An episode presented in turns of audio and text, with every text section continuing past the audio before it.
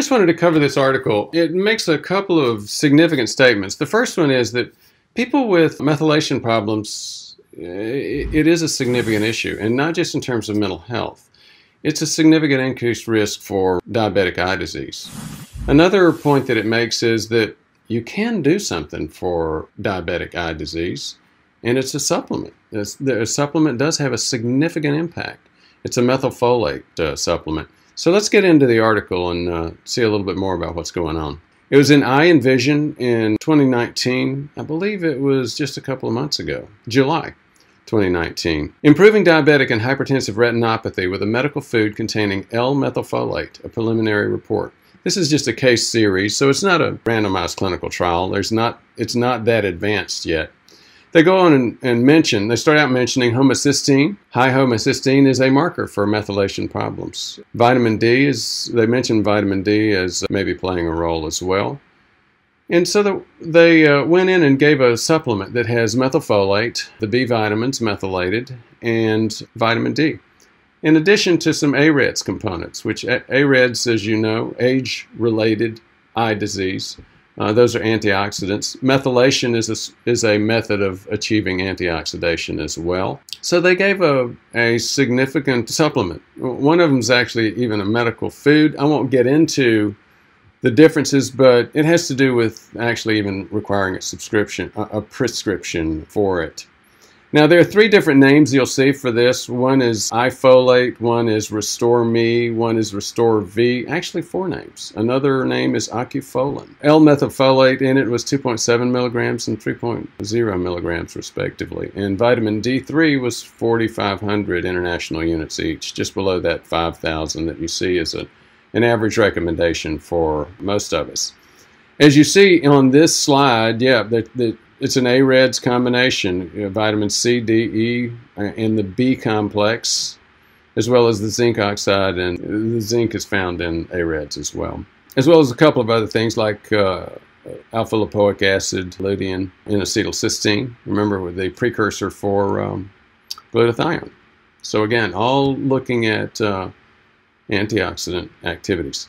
This shows the, the genetics of the individuals in this case series as you see, there six of the eight were MTHFR, people with methylation problems.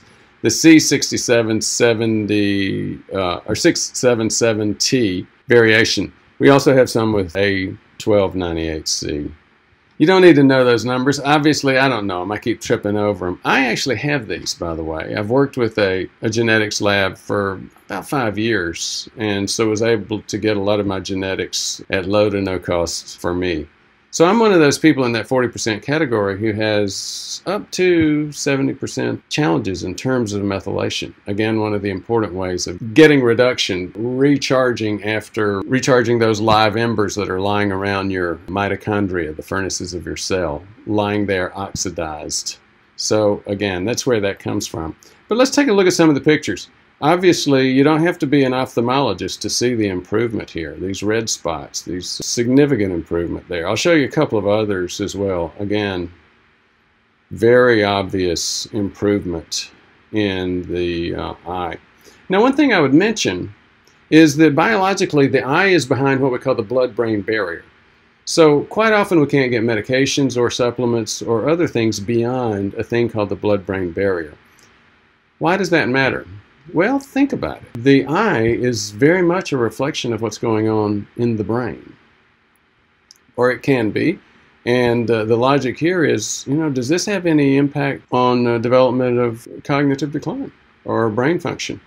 Don't know the answer to that. But again, as you can see, we continue to go through images. This is a cross section of retinal tissue, and as you can see here, much improved thickness and density of the ret retinal tissue. You'll see that over and over in these videos. Is it the state of the, the absolute best research? No, the absolute best research, randomized clinical trials haven't been done yet on those. Is it enough to make me think twice? Yeah, I'm starting to take this very same supplement, and we'll be offering it at some point if we can if we can get our uh, program together. This may seem like a very unusual eye. This eye's already had some surgery in terms of supporting that retina. That's what these blotches are. Now, Let's go on down here and make another point that they made in the uh, study. They actually measure, measured retinal blood flow velocity, and as you can see, you got significant improvements after in both art, arterioles, the tiniest arteries, and venules, the tiniest veins, after six months of supplementation. So, AREDS has been demonstrated many times all over the world. The Eye Center in, in Miami has been a major center for investigating AREDS itself. This is something that's similar but not quite the same. It includes AREDS as well as methylfolate. If you've made it this far, thank you very much for your interest.